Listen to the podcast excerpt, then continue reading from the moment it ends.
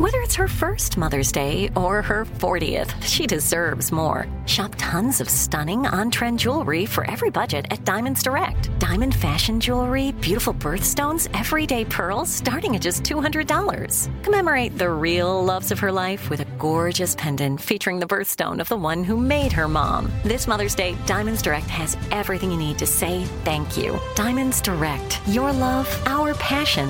Online at diamondsdirect.com.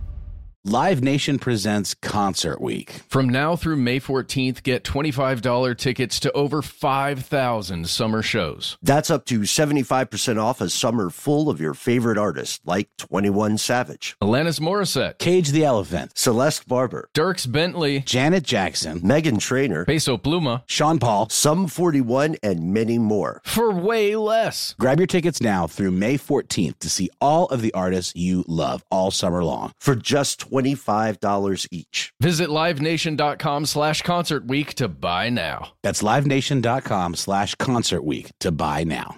Dealing with pests can be a pain, but relax. Terminix can help. Because when pests show up, so does Terminix. With over 95 years of experience, they have what it takes to take on any pest problem fast. If your home or business has pests, don't stress it.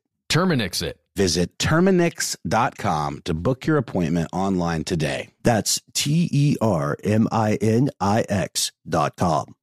It's no secret that the idea of the serial killer holds um, holds a prominent place in American culture. And it being American culture, it's also sadly no surprise that serial killer memorabilia has become a shadow industry all its own, not just things like uh, th- not just things associated with homicides or associated with the killer themselves, but often art and letters created by these murderers. That's what our classic episode's about tonight. Yeah, I mean, it's really it's sad on a couple of levels because oftentimes, uh, you know, folks like this who have been incarcerated, um, there are laws against them profiting off of these kinds of, you know, um, sale of memorabilia. So there's a certain black market around it, but also just the people who obsess over this stuff. Uh, and you can also find some of these pieces in like the Museum of Death, for example, which I believe we talk about in the episode. So it, it is a very interesting world, if niche and and kind of drenched in melancholy. So let's check out this episode, The Murky World of Serial Killer Memorabilia, from May 2018. From UFOs to psychic powers and government conspiracies, history is riddled with unexplained events. You can turn back now or learn the stuff they don't want you to know.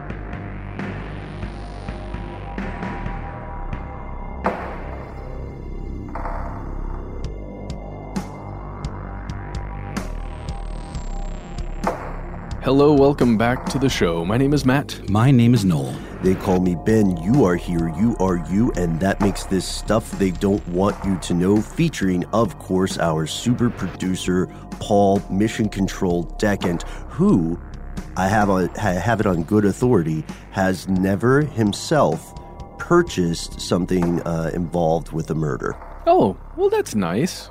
That is certainly a claim to fame that Paul can attest to. He's got a whole heck of a lot of cool posters, though, for movies. Right, right. And then murders may occur in those works of fiction, Mm, they definitely do. but Mission Control is not the kind of cat to go out and read about maybe a series of stabbings and say, I need to buy that knife. I want a piece of that action. hmm I want a shoe from a victim or something like that. Yeah, I was. I couldn't believe that that existed before we did this episode, Ben. It's a weird thing, of course. Paul, I, I promise we will stop using you as an example. As far as we know, uh, none of us, Paul included, have purchased this sort of memorabilia previously. On stuff they want you to know, we had explored numerous stories of serial killers, specific cases such as our unfortunately ongoing Uncaught Serial Killer series, and larger phenomena such as the Highway of Tears. Or even the East Area Rapist slash Original Night Stalker. Right, right. Uh, DeAngelo had just been caught, and we had mentioned this, I think, just briefly in a, in an earlier episode. We might have to do an entire follow up on that because it leads to some wide reaching implications for genetic testing and Yeah. DNA basis. Didn't we do a whole episode on the ori- we did a whole original We Night did. Stalker episode. Wow. We did, yeah. And uh, we wondered whether he would be caught. We did speculate on his age, Mhm. and overall, we we weren't wrong. Remember we said he might be listening? He could have been listening. That's true. He could have. I don't know if he's a fan of podcasts. Uh, allegedly, he's a recluse, Okay. uh, but they found him through some relatives' DNA. Well, we'll we'll dig into that. So stay tuned. One thing's for sure, though. There are probably going to be people who attempt to um, to associate themselves with this in one way or another. You know, it's a it's a very cold comfort for the surviving victims, and it's a um, it's a closure point for people who spent years, decades of unpaid time investigating this. Today, we're touching on serial killers, but in a little bit of a different way. We're not looking at so many specific cases and we're not tracing murders themselves. Instead, we're exploring an industry that sprang up around these grisly tragedies, uh, a monetization of monsters made flesh. And here are the facts. We've already explored how law enforcement and criminologists define serial killers, along with the problems inherent in that definition and the difference between the way these murders are depicted in fiction and the way they actually behave. But we haven't explored the other side of the dark mirror. We haven't looked at the public fascination with these crimes and the public fascination with the people who commit them. Yeah, and this stuff probably might, let's say, might not apply to you, but uh, it's overwhelmingly likely that somebody you are an acquaintance with harbors this weird curiosity. I say weird. For me and for, I guess, for the social mores of the world, it is a bit strange. This fascination with serial kill- killers, murderers, people who go out and take lives people like this read exhaustive biographies. They read accounts of the the actual killer's activities what occurs before the mo of the killer.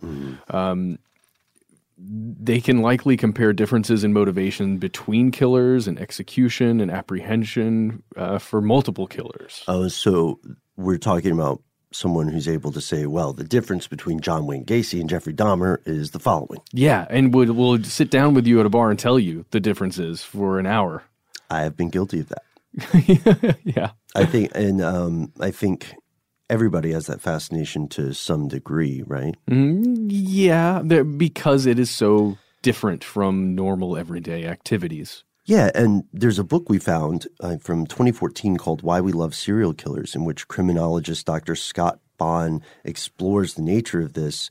And he notes the same things we've seen in, in previous arguments about this fascination.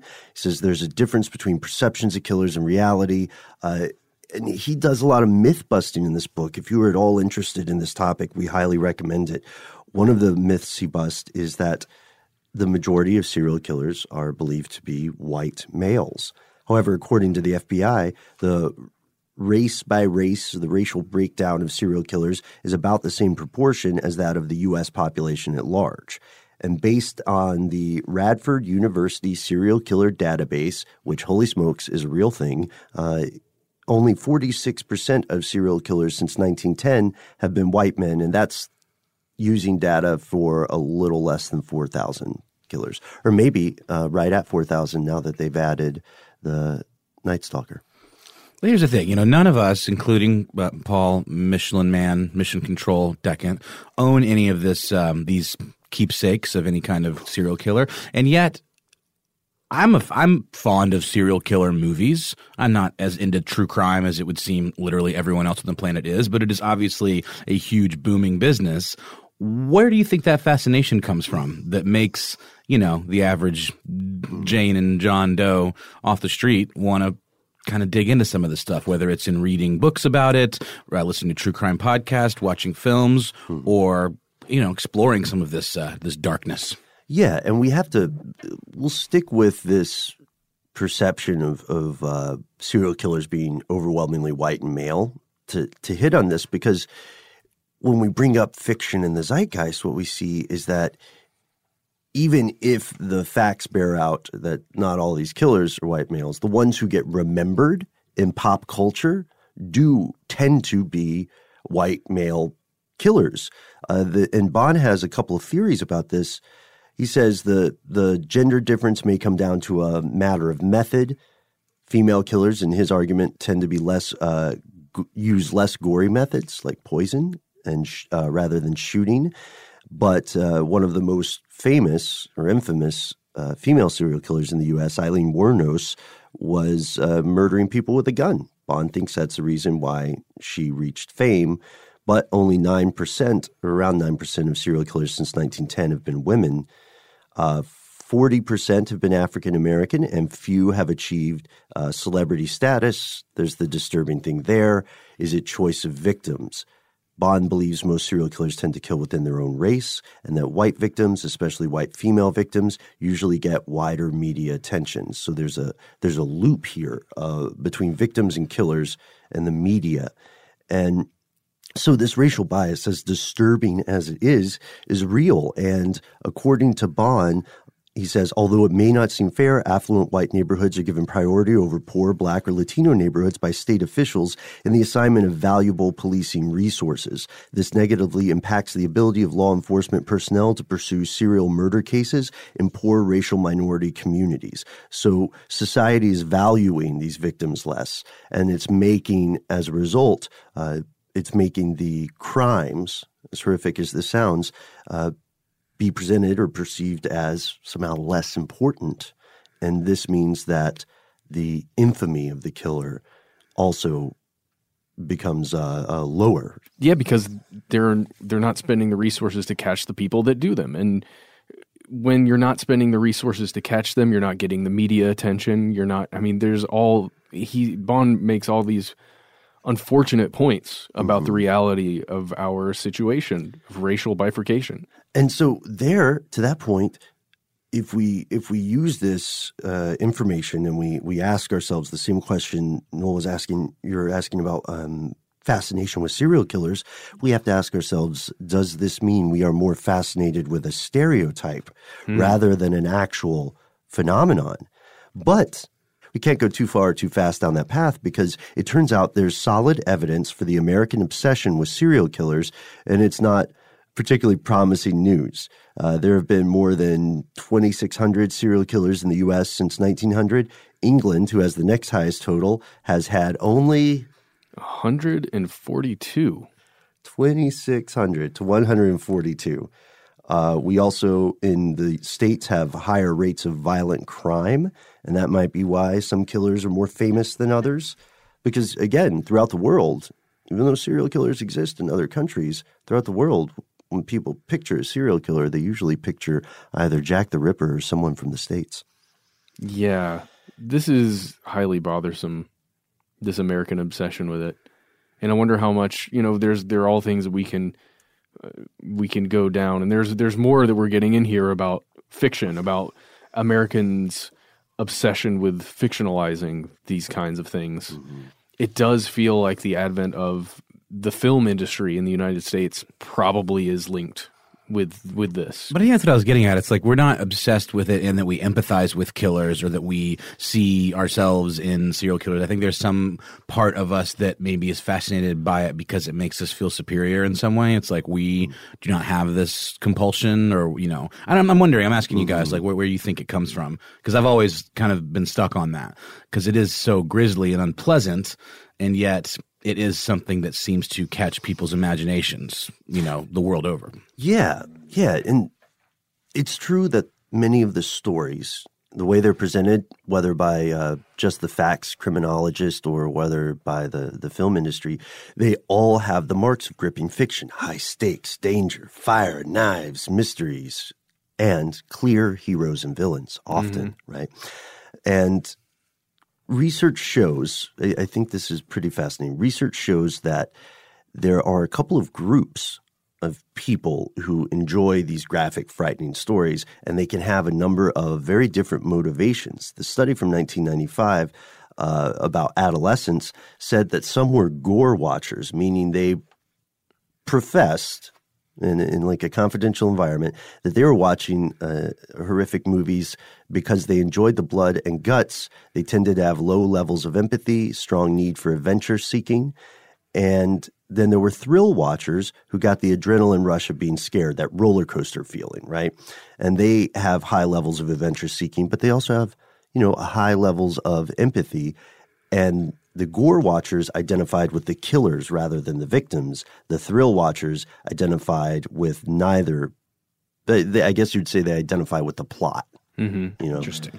so it's not just um, all in our minds, our smartphones, our television. There's a physiological thing that happens here, just like we talked about dopamine in social media. You get a increased heart rate, increased breathing rate, increased blood glucose levels, and you also get again a, fi- a dose of dopamine when you're watching these things. It's the neurotransmitter famously associated with pleasure, mainly food and sex, but also occurs during time times of fear, and it's good for our survival. I mean, we don't have to go too granular here, but there is physiological evidence, and so in a very real way, depictions of serial killers can function for adults the way that monster movies function for kids. Well, yeah, uh, my son Ryder is a bit too young to do this kind of thing. Although we we did recently watch Toy Story, in which there's that the little kid next door that tortures toys and oh stuff. yeah, I forgot about that. Yeah, it's scarier than I'd remembered. And at you know about two and a half, it's like okay, maybe we shouldn't watch something like this anymore. But of course, you know he can handle something that has a a monster monster just fine, and he thinks it's fun. Mm-hmm. Not you know nothing too graphic, but something like Moana that has a big volcano monster in it. Oh, he yeah, just yeah. think it's because it's I don't know it's it's not as real as a little kid. That's actually scary. How do you handle Halloween? I don't know about you guys, but for me as a kid, Halloween was my favorite holiday. And it has some scary themes in there that maybe don't really hit you when you're uh, when you're a child. Well, yeah, at, at, at his age, you just kind of have to keep him away from it. A lot of it. Hmm. But there's, you know, dressed up like a dragon. Come on, that's fun. Uh, what do because your your kid's a, bit, a little bit older. Yeah, she, she dressed up as a creepy um, dead doll last year with like corpse makeup on and stuff. Wow. Yeah, she's nine. But she also dressed up as Satan when she was only uh, four. Wow. So she's got a she's got a history of, of creepy creepy Halloween costumes. She's all about the spooky stuff, Mm-hmm. except when she's not. Except when it's too much, she likes to control it. You know what I mean? Yeah. And that's the thing. Sometimes you don't know. Like uh, that that scene in Toy Story to one kid it could be totally fine. Another kid it could traumatize them for life. You know? I don't Yeah. know. Well, it, just to jump back into the the dopamine dosing that people get from watching this kind of fiction and experiencing it through a crime drama on television or um, some of the murder shows that exist throughout, it is it's really interesting to me that that you can sit on your couch or you can sit in a movie theater and get those same feelings that you would if you were out having a fantastical meal somewhere or let's say being amorous with your your loved one. Um, and we talked in our hidden brain episodes about this is one of the one of the reasons that horror movies are so good for that kind of date situation Sure. because it's causing these things to occur in your brain. But when you get into the mind of some of the adolescents who are the gore watchers, that frightens me. It feels like there needs to be some kind of process of uh, cataloging the gore watchers. Oh, that sounds awful when I say it out loud, but I feel like they should they should at least be on the radar. I don't know. You know, it's now more than ever it's possible to do something like that, but the question is should we Yeah, agreed. ethically as Agreed. a society? Agreed.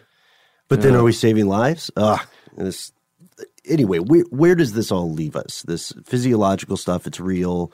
The stereotypes are real. The um, the facts are remain disturbing. We'll explore this after a word from our sponsors.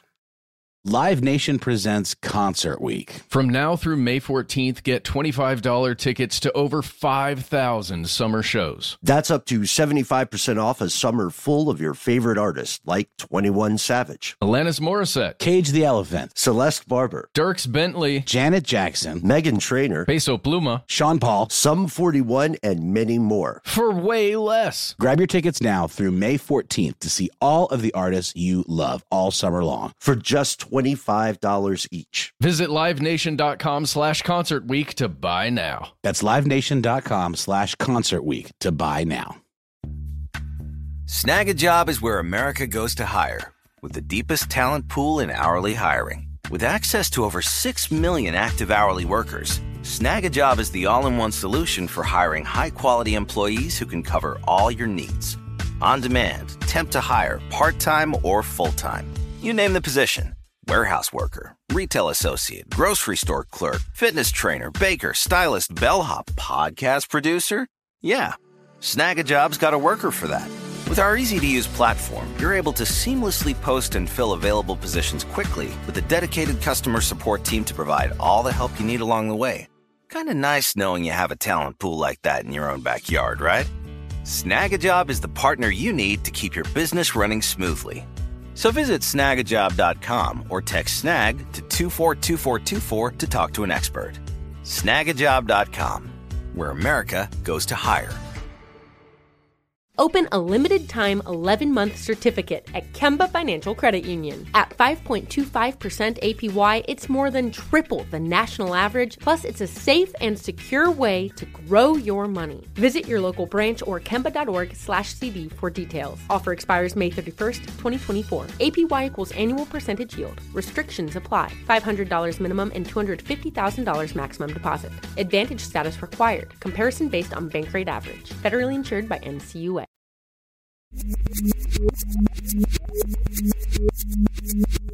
And what we see now is that the mythical killers, those who don't fit into the existing sort of narrative, are becoming separated from the facts of their cases.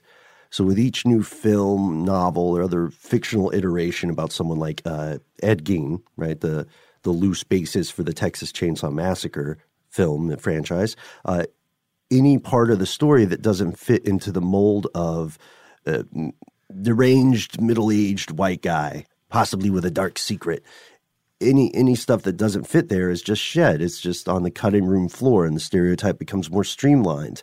And now there's this increasing trend. I'm really interested in in hearing opinions on this. There's this increasing trend of serial killers as protagonists I watched Dexter. I thought it was cool for the first few seasons. Oh boy, and then it jumped the shark pretty pretty Yeah, seriously. Yeah. Well, there's another one. Uh, did you guys watch Luther at all? I like Luther a lot. The Alice Morgan mm-hmm. character mm-hmm. from the first episode. Mm-hmm. I won't spoil it too much because it's relatively new, but it it's a straight up serial killer that becomes the love interest. Like what? Yeah, but sort of like one of those like um, tortured loves too, or it's this forbidden love kind of situation. Yeah, but it's and and she's a threat to him as well. Uh, Yeah, pretty pretty constantly. No, I see what you're saying, and she is designed. That character is designed to make you to to kind of appeal to you, to to make you like uh, see from her side. You Mm-hmm. know, because even nah, we- we'd be getting too much into spoiler territories, but some of the crimes that she commits, she has this really intense rationalization for committing that you almost can kind of buy into in a way. It's weird. Well, that's what all of these do. I am so excited to watch this show now. It's I- very good. Um, so behind behind the curtain, uh, both Matt and Noel have much much better taste than me in general. So, Oh, stop. So if you guys have some advice on a show, I am in. Also, Idris Elba Yeah. is a hunk. Dude, I mean, come on. Just watch it for him. Is he a real smoke show? I heard that Oh, boy. on last week That's tonight. good. I like that. yeah, we didn't make that one up, folks. That's that's all John Oliver or his writers. So yeah, so we identify with these people, right? One of and the, one of the most famous examples, of course, is Hannibal Lecter. Mm-hmm. By the third novel, he's pretty much a tortured anti-hero. That eats people. Well, that's kind of what I was getting at too earlier. I was trying to kind of like come to put my finger on or put our collective thumbs on what this is. Like, I feel like that um, identifying feature is almost an evolution because, like, you know, earlier serial killer um, films, typically the killer is. You don't even know who it is. It's just this unseen murderous force of chaos and destruction. It's a monster. It's a monster, exactly. But now, you know, because we need more, we we have to twist it around to make it where, well, yeah, I kind of see where this person's coming from. This, the, I, ki- I kind of like Doctor Lecter. He's interesting. But isn't that closer to reality, probably? An actual human three dimensional character that is doing awful things? It's true, but, but separated from the fiction part of it, I'm wondering why the fascination with true crime and grisly accounts of crime scenes and um, serial killer stories that are, you know, um, the subject of lots of nonfiction and obviously the podcast industry is kind of lousy with this stuff right now. You're welcome. thank, thank you. Uh, Matt is Thank one you. of the masterminds behind uh, the enormously fascinating Atlanta Monster podcast. yep. Well, one aspect of it is um, is we all like we all like our tragedies at an arm's length, right? and things like Penny Dreadfuls were super popular. This um, focus on gore is is somehow linked to our understanding of our own survival. And I, I love that you mentioned the evolution from faceless monster to three dimensional character because in older days, these things were straight up cautionary tales. Don't go into the woods, the wolf will eat you. Look at this uh, girl of ill repute out late in the mean streets of London. There's a lot of victim blaming in this stuff, and it still happens in horror movies today. And unfortunately, it happens sometimes with victims of real life killers. But I, I think part of it, Noel, you raised a good point when you said, um, you mentioned superiority. I am not that monster, right? I am not that victim. If I'm in a horror movie and I hear a door creak by the the front of the haunted cabin, I get back in my uh, Toyota Tercel, hope it starts, and drive away. You certainly don't run up the stairs. Mm-hmm. You know that Tercel's not going to run. Or go, true. or go, who's there? You're going to fumble the keys. Yeah, right. And then the car will will choke. Yep. Oh boy. You've got four flat tires, buddy. So maybe it's our way of safely experiencing and exploring these things. And then on the dark side, at, at some point, whenever we as individuals see or hear about a crime or a, a social transgression, whether it's shoplifting, whether it's uh, cheating on one's spouse, or whether it's like uh, swindling someone out of a, a a deal, like we hear about corporate scandals or something. We hear about Mark Zuckerberg and whatnot. On some level, we all kind of do a gut check and run it past ourselves and think, "Would I do that?" You know, and, and in some cases, there's a threshold. It might be, well, I'm not going to steal ten dollars from petty cash at a company. But if I steal 150 million and I get an island, then, you know, yeah, maybe, maybe I'll just won't have a Facebook profile. First thing you have to do is work for a company that has that kind of money. That's true. That's true. Uh, but the, you see what I'm saying though? It's Yes, like we, we, we, and we ask ourselves, am I someone who would kill? What would it take for me to kill? You know, like would I kill to avenge uh, loss of a relative or a loved one? Would I kill to protect one? That's the answer most people have, right? Yeah, would I kill just for the thrill of it? Right. Would I kill if I felt there was a divine message compelling me to, like Abraham in the Bible? Yeah.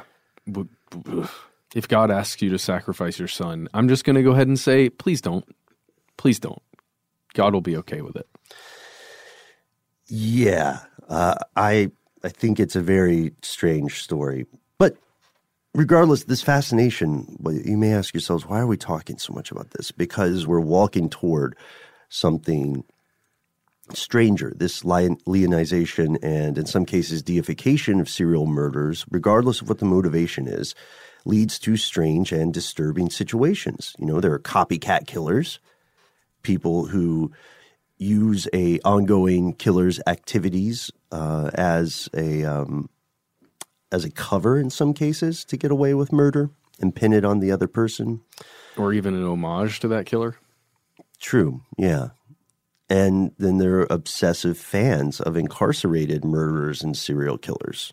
They supply prisoners with money, they send books and other stuff to them, and in some cases, they marry them while Yep. they're in prison. Yep. Uh, Charles Manson is a great example of that. Several times. I believe you're correct, man. I Mhm. believe it's he's been married several times. Yep. Man. But that's not all. Here's where it gets crazy. Now we're entering the world of serial killer memorabilia. What this episode is all about. It's also called murderabilia, and it's uh, that, of course, word has just been the portmanteau, portmanteau Yes. of the uh, of murder and memorabilia, which is it's fun to say. So what is what is this? These are relics, my friend.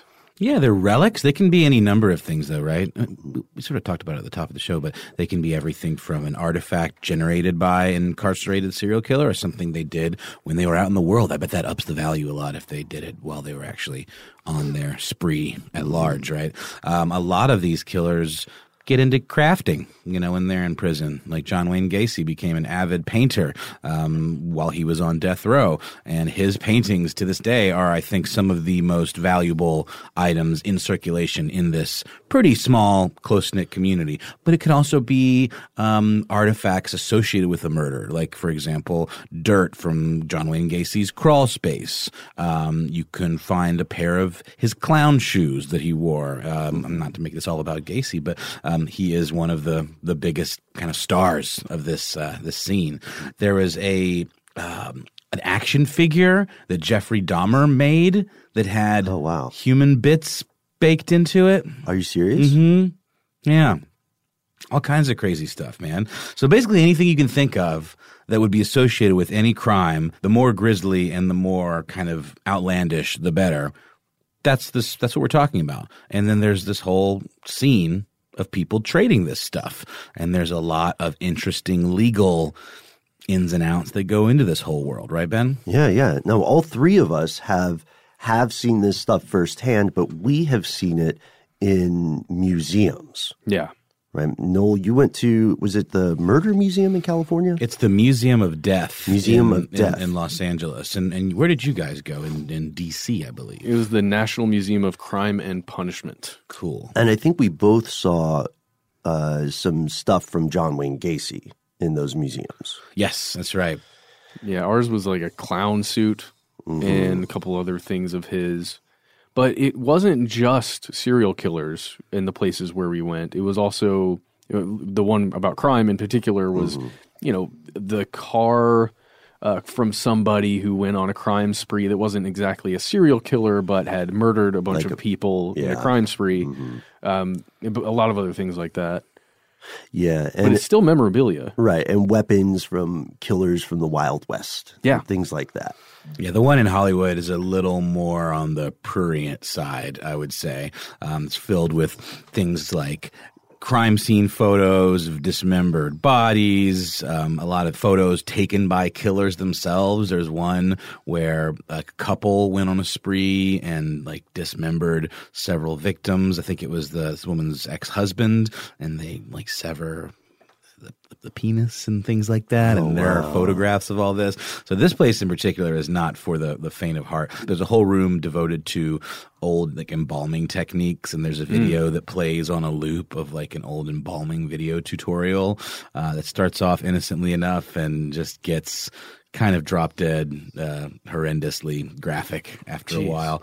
Um, but yeah, but they had, oh, there's a whole room devoted to the Heaven's Gate cult, the Marshall Applewhite thing, where there is kind of a, um, almost a diorama set up where there is a body in the bed covered with a purple blanket and, uh, Applewhite's, um, kind of sermons are playing on a loop on a TV, a little small VHS TV, and it's a bunk bed kind of. It's like a whole meant to recreate the uh, that mass suicide that happened with the Heaven's Gate cult.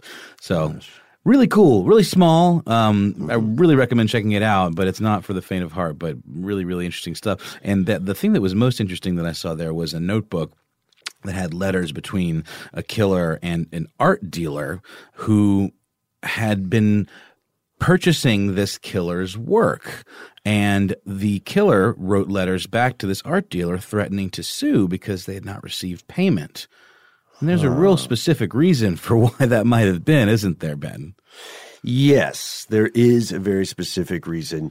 Uh, you see, we've talked about how almost anything could qualify as this stuff. We've talked about how we have seen this stuff in person in a museum, but when we get into the world of private collectors, when we get into this idea of this trade, we immediately enter a ongoing and intense debate about legality. Should it be legal to traffic these items on a private individual scale? Or should be more of an Indiana Jones approach? Uh, can any of us do a good Harrison Ford? No. you know, I, I can't. I mean, Matt may be good.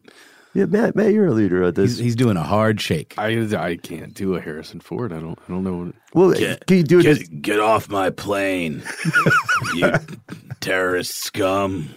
That's great. You killed my. I didn't kill my wife. How's that? The that? fugitive, right? yeah, that's, that's, that's. Those are great. Will you say? will you say the line?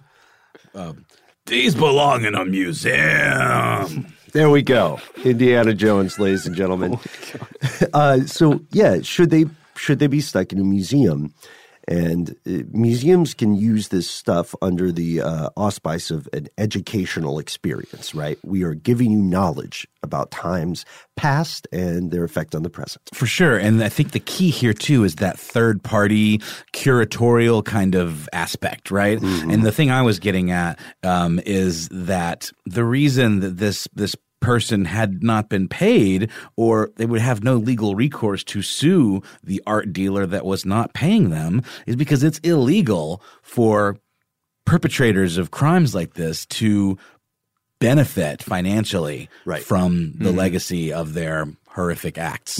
Known as the son of Sam laws, Mm-hmm. right? yeah. Well, it certainly didn't work out for the National Crime Museum in Washington D.C. that we visited because since 2015 it has been permanently closed. Yeah, we really we really wrecked the place. Yep.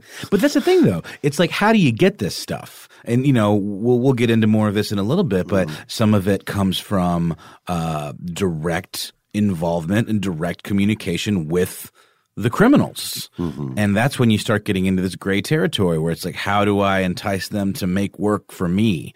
You know, make mm. stuff just for me so that I can sell it. I mean, someone is literally, whether it's a dealer or the proprietor of a museum or what have you, benefiting financially from the suffering of of hundreds, thousands potentially. Right, and the son of Sam laws are not not federal yet. They're state by state, and they're they're a little bit different. We can explore some of this, but the the primary question is: Should someone who has committed multiple murders or any murder should they be able to profit themselves? Right, like this art dealer.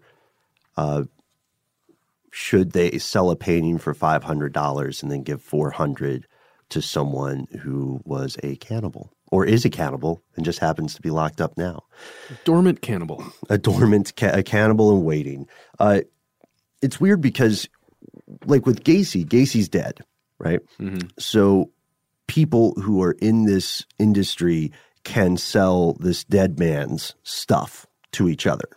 And that is not illegal right now. Uh, but it's frowned upon. In 2001, eBay stopped all of these traffic, uh, all of these sorts of transactions. As you guys remember, eBay a while back, oh my gosh, 2001, so long ago now, you could buy all kinds of weird stuff. Yeah. I bought a haunted accordion, an allegedly haunted accordion. I had no idea that accordion was haunted. It certainly doesn't sound normal. Really? it's got sort of a ghostly quality to It it. was advertised as a haunted accordion, and I'm not going to say where I was at in life, but it was pretty late at night. It was the wee hours of the morning, and I said, "That's what I need." What's the haunted markup for an accordion? It's got to be pretty steep. Uh, It was not my best financial decision, but um, but that aside, you know that just says you can. That just shows you can buy anything on eBay. But effective May seventeenth, two thousand one. Items associated with, quote, notorious individuals who have committed murderous crimes within the last 100 years were banned. And now the serious traders started their own websites like Supernaught, N-A-U-G-H-T dot com, serialkillersinc.com.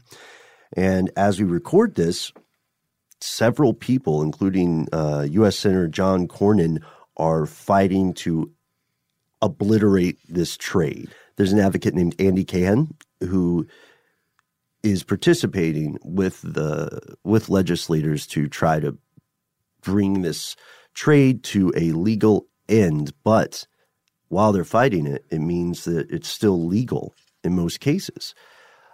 I think it was Kahan that kind of got eBay to pull the plug on this stuff, or it was his a lot of his activism. I think that um, uh, made them forced them to make that change. And the the first question, the first question that we run into here is: Should it be illegal? Should we stop people from doing this? And if so, why? We'll get to that right after a quick word from our sponsor.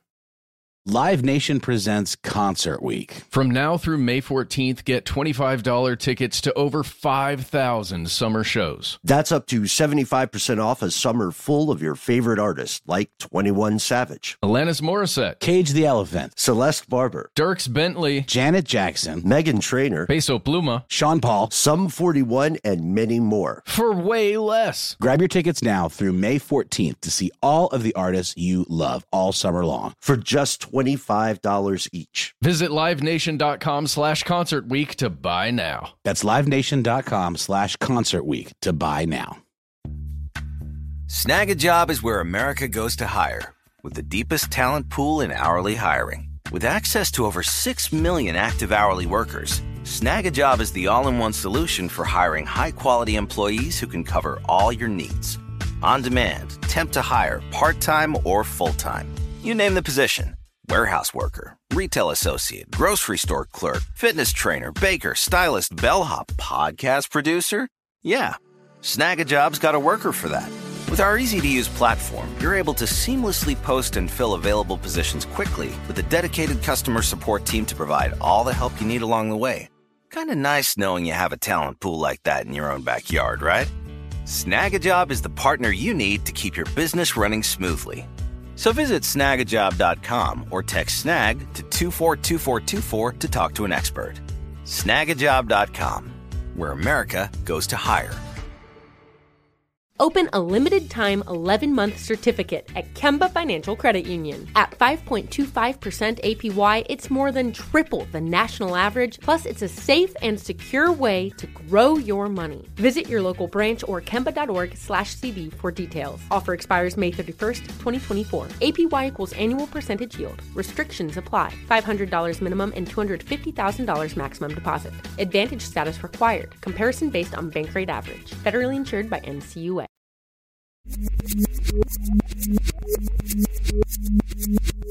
Well, I think the obvious answer is yes, it should be illegal. Or at least people think that yes, it should be illegal. It feels in your gut, maybe. It does. should. It, does feel wrong, and even the eBay rules sort of point to this um, because they they do still allow the sale of artifacts. I think that are older than a certain um, date. I'm not sure exactly what that is, but something that would be much more likely to be considered a historical artifact. Um, you know, like fossils and things like that, right? Um, that is legal to distribute on eBay, but this stuff is not. And I think the real reason for that is that the people affected by this stuff directly are still living. It is inherently insensitive, and people are literally profiting off of the suffering and torture and um, ruination of people's lives.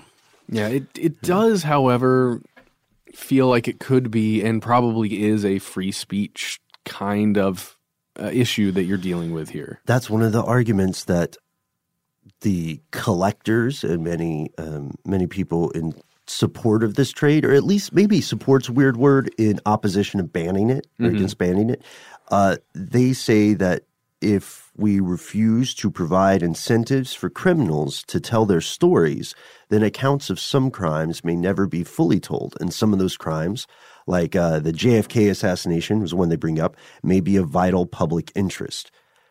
Personally, it's just one person's opinion. I, I think that's a little bit disingenuous. Yeah, well, there's profit to be made for Right. a lot of that. And then and then to to the point to the art collector correspondence that uh, that we mentioned earlier, the trade becomes really murky when we explore how these folks get their items. Direct mm-hmm. contact, writing to someone, a corrupt prison guard, perhaps. Right. It does feel like perhaps there could be a route somewhere in here, and this is off book, but it feels like there could be a route somewhere that's working with people who hold evidence, so law mm. enforcement that holds evidence, and putting it in a museum setting that is not for profit. And so it feels like there's some route there Yeah. if we want to maintain it um, just for a historical record of things not to do as a society. Right. I could see that.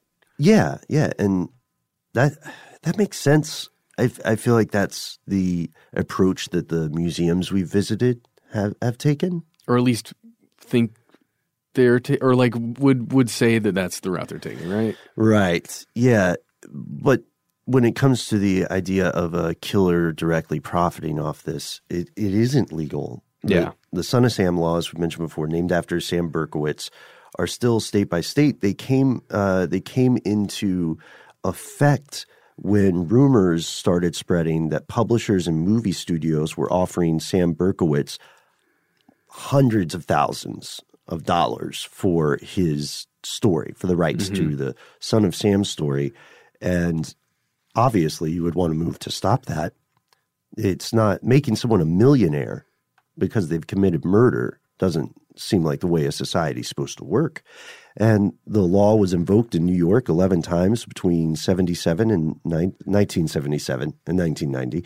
Many of these laws currently have been repealed and replaced by other versions. However, right now, some states still have no active Son of Sam legislation. This means that in Louisiana, Massachusetts, Missouri, South Carolina, and New Hampshire, it is still legal for anyone to go to a prison and start some sort of financial relationship or, or write to someone and say, hey, send me this, I'll sell this letter, and then I'll put money in your your account, your commissary account.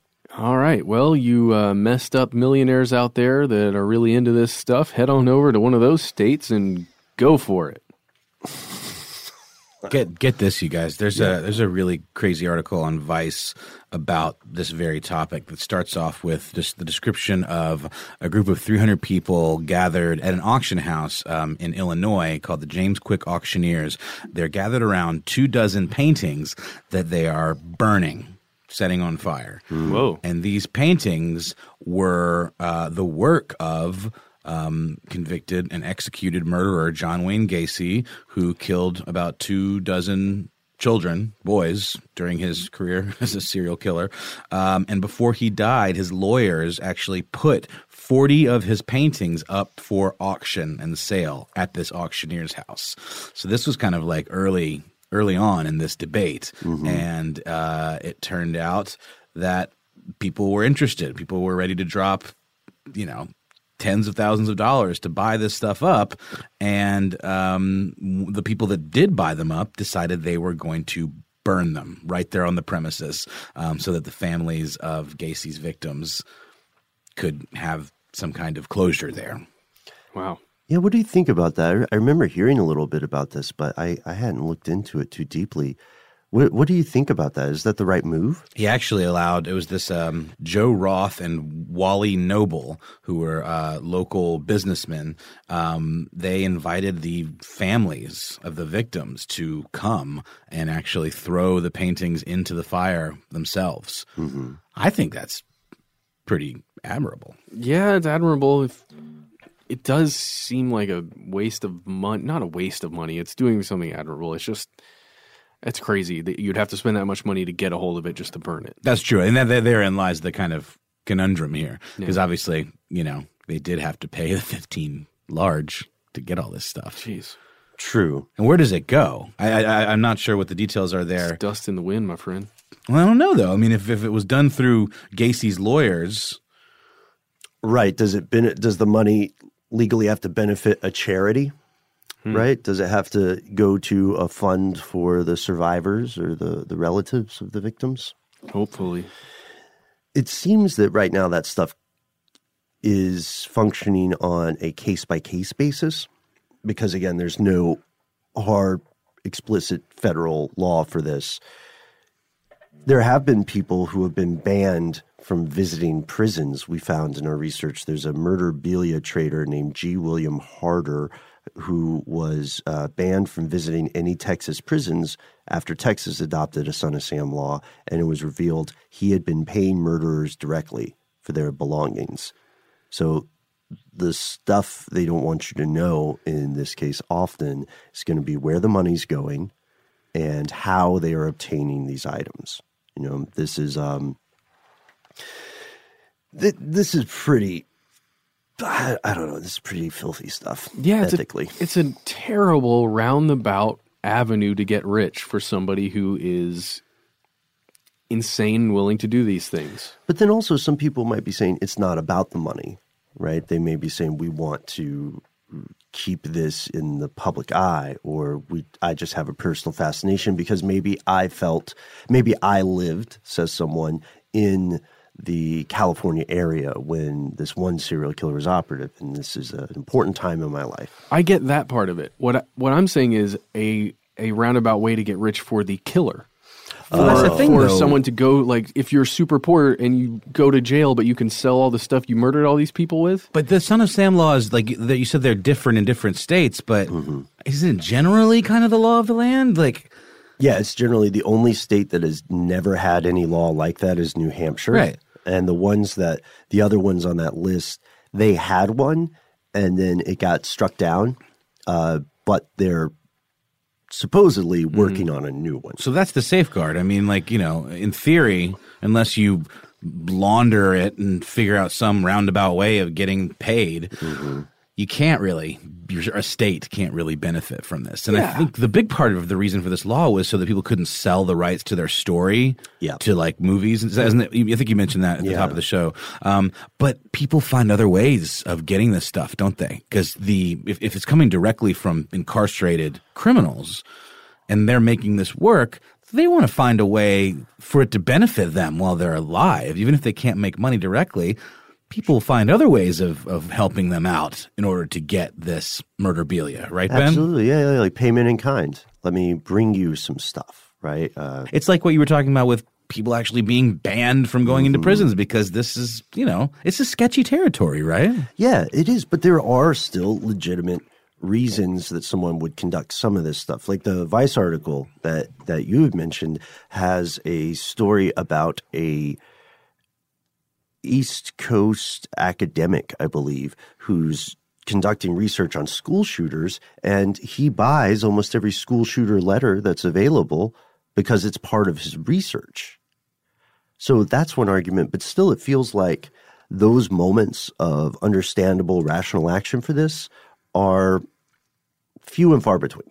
Hmm. Not going to say not going to say impossible, just few and far between. And right now, even though it's it's sort of a hidden industry, right now you can go, should you so choose, to these websites, and you can find uh, you can find all sorts of stuff on offer. Uh, be aware that some of it could quite possibly be fraudulent. You can't speak to it. And then you have to ask yourself: Is it worse if it's fraudulent, or it's wor- is it worse if it's real?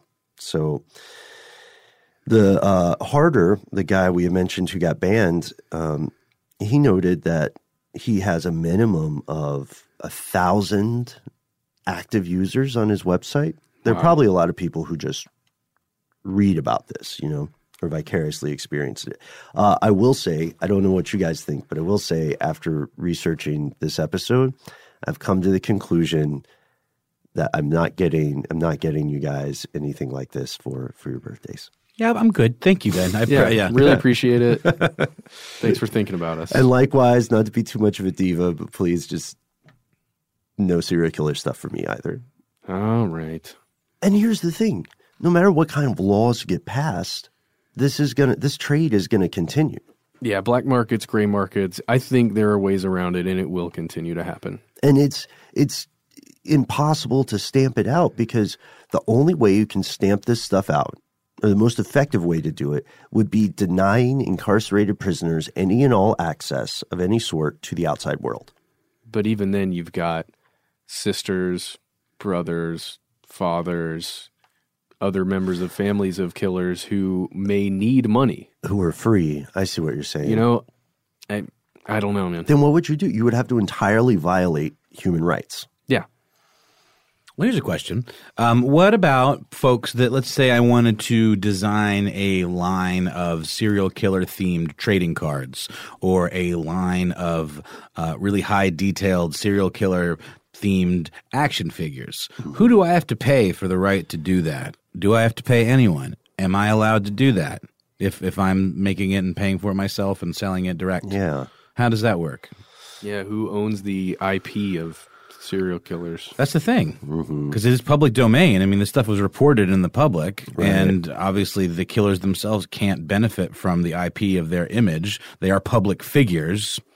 I think you know, oddly enough, the action figure thing might might be an easier route because the trading cards, depending on the image you use, you might have to pay someone, Somebody owns that unless image, yeah, unless it's a mugshot or something. That's right. That's right. But I'm actually I looked this up just now. I just looked Yeah. up serial killer action figures. There are a ton of them out there. Bobbleheads, action figures, um, plush dolls. There's a Jeffrey Dahmer. It's called the Peekaboo Jeffrey Dahmer Slay Set, and it is Jeffrey Dahmer in his prison uh, reds. You know, the full bodysuit with the ankle, you know, cuffs and everything on, and it comes with a little bucket of like it's meant to be acid, I guess, because he would dissolve bodies in acid. Good God. Yeah, it's it's pretty pretty hideous and tasteless. But is it is it is it legal? you know, I mean, Yeah. I think it is probably. It is technically legal. And there are some people who go further and say, is it art? Which uh, is an argument maybe for another day. But yeah, you're absolutely right. It is it is legal. People are doing it. You don't have to pay for the rights to a real person. You would have to go through a bunch of licensing stuff to make it's actually more difficult to make an action figure of say Mike Myers or Jason Voorhees than it is uh, for Jeffrey Dahmer or something. That's because the license holders of those properties have like people they pay to look around online constantly for people doing like derivative kind of like there's a lot of fan communities that make t-shirts and prints based on popular products and they can very easily get shut down if they're you know making money off of it but a lot of times the studios and stuff will let that stuff ride but n- n- it's not the case i don't think with That's, uh, yeah. That's a real kick in the pants, you know, because these are horrible people and they get action figures. There aren't any action figures of us. We can change that. You know, there's a place at the uh, DeKalb Mall here in uh, Atlanta, the North DeKalb Mall, where you can get a 3D photograph taken of you and your family, and they will print it into an action figure set of you and your of your family. Did That's you do it? amazing. No, I haven't done it yet, but I, I, I'm I'm interested. We've got to do it. We should do it for the for the team. We should do Yes. it. We should. Uh, let's see, Paul. Would you be interested in that? Yes. Yeah. Oh, we got a, a pretty enthusiastic nod Wow. from Paul Mission Control Decant. Wow. I'm Can- so glad send us some links. Yeah.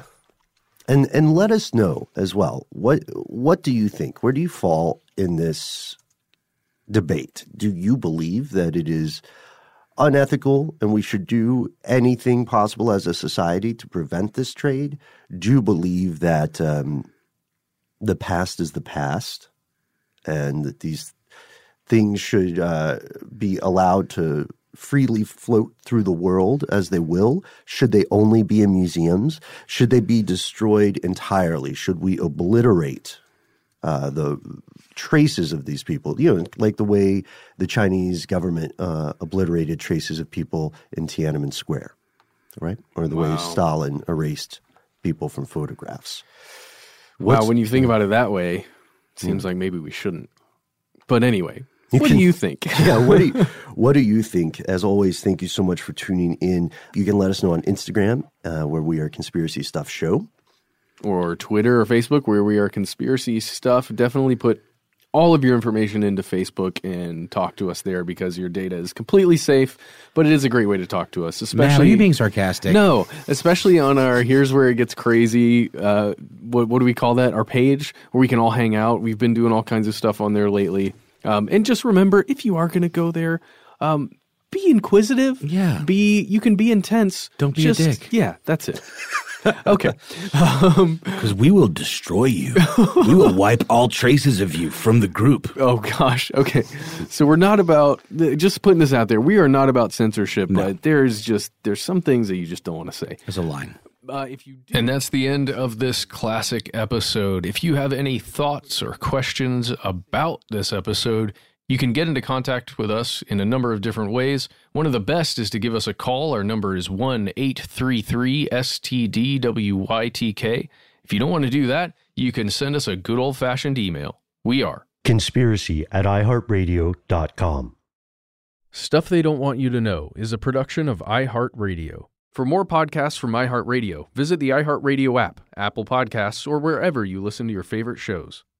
Live Nation presents Concert Week. From now through May 14th, get $25 tickets to over 5,000 summer shows. That's up to 75% off a summer full of your favorite artists like 21 Savage, Alanis Morissette, Cage the Elephant, Celeste Barber, Dierks Bentley, Janet Jackson, Meghan Trainor, Peso Pluma, Sean Paul. Sum 41, and many more. for way less. Grab your tickets now through May 14th to see all of the artists you love all summer long. For just $25 each. Visit livenation.com slash concert week to buy now. That's livenation.com slash concert week to buy now. Open a limited time 11 month certificate at Kemba Financial Credit Union. At 5.25% APY, it's more than triple the national average, plus, it's a safe and secure way to grow your money. Visit your local branch or kemba.org slash CD for details. Offer expires May 31st, 2024. APY equals annual percentage yield. Restrictions apply. $500 minimum and $250,000 maximum deposit. Advantage status required. Comparison based on bank rate average. Federally insured by NCUA. I'm Katya Adler, host of The Global Story.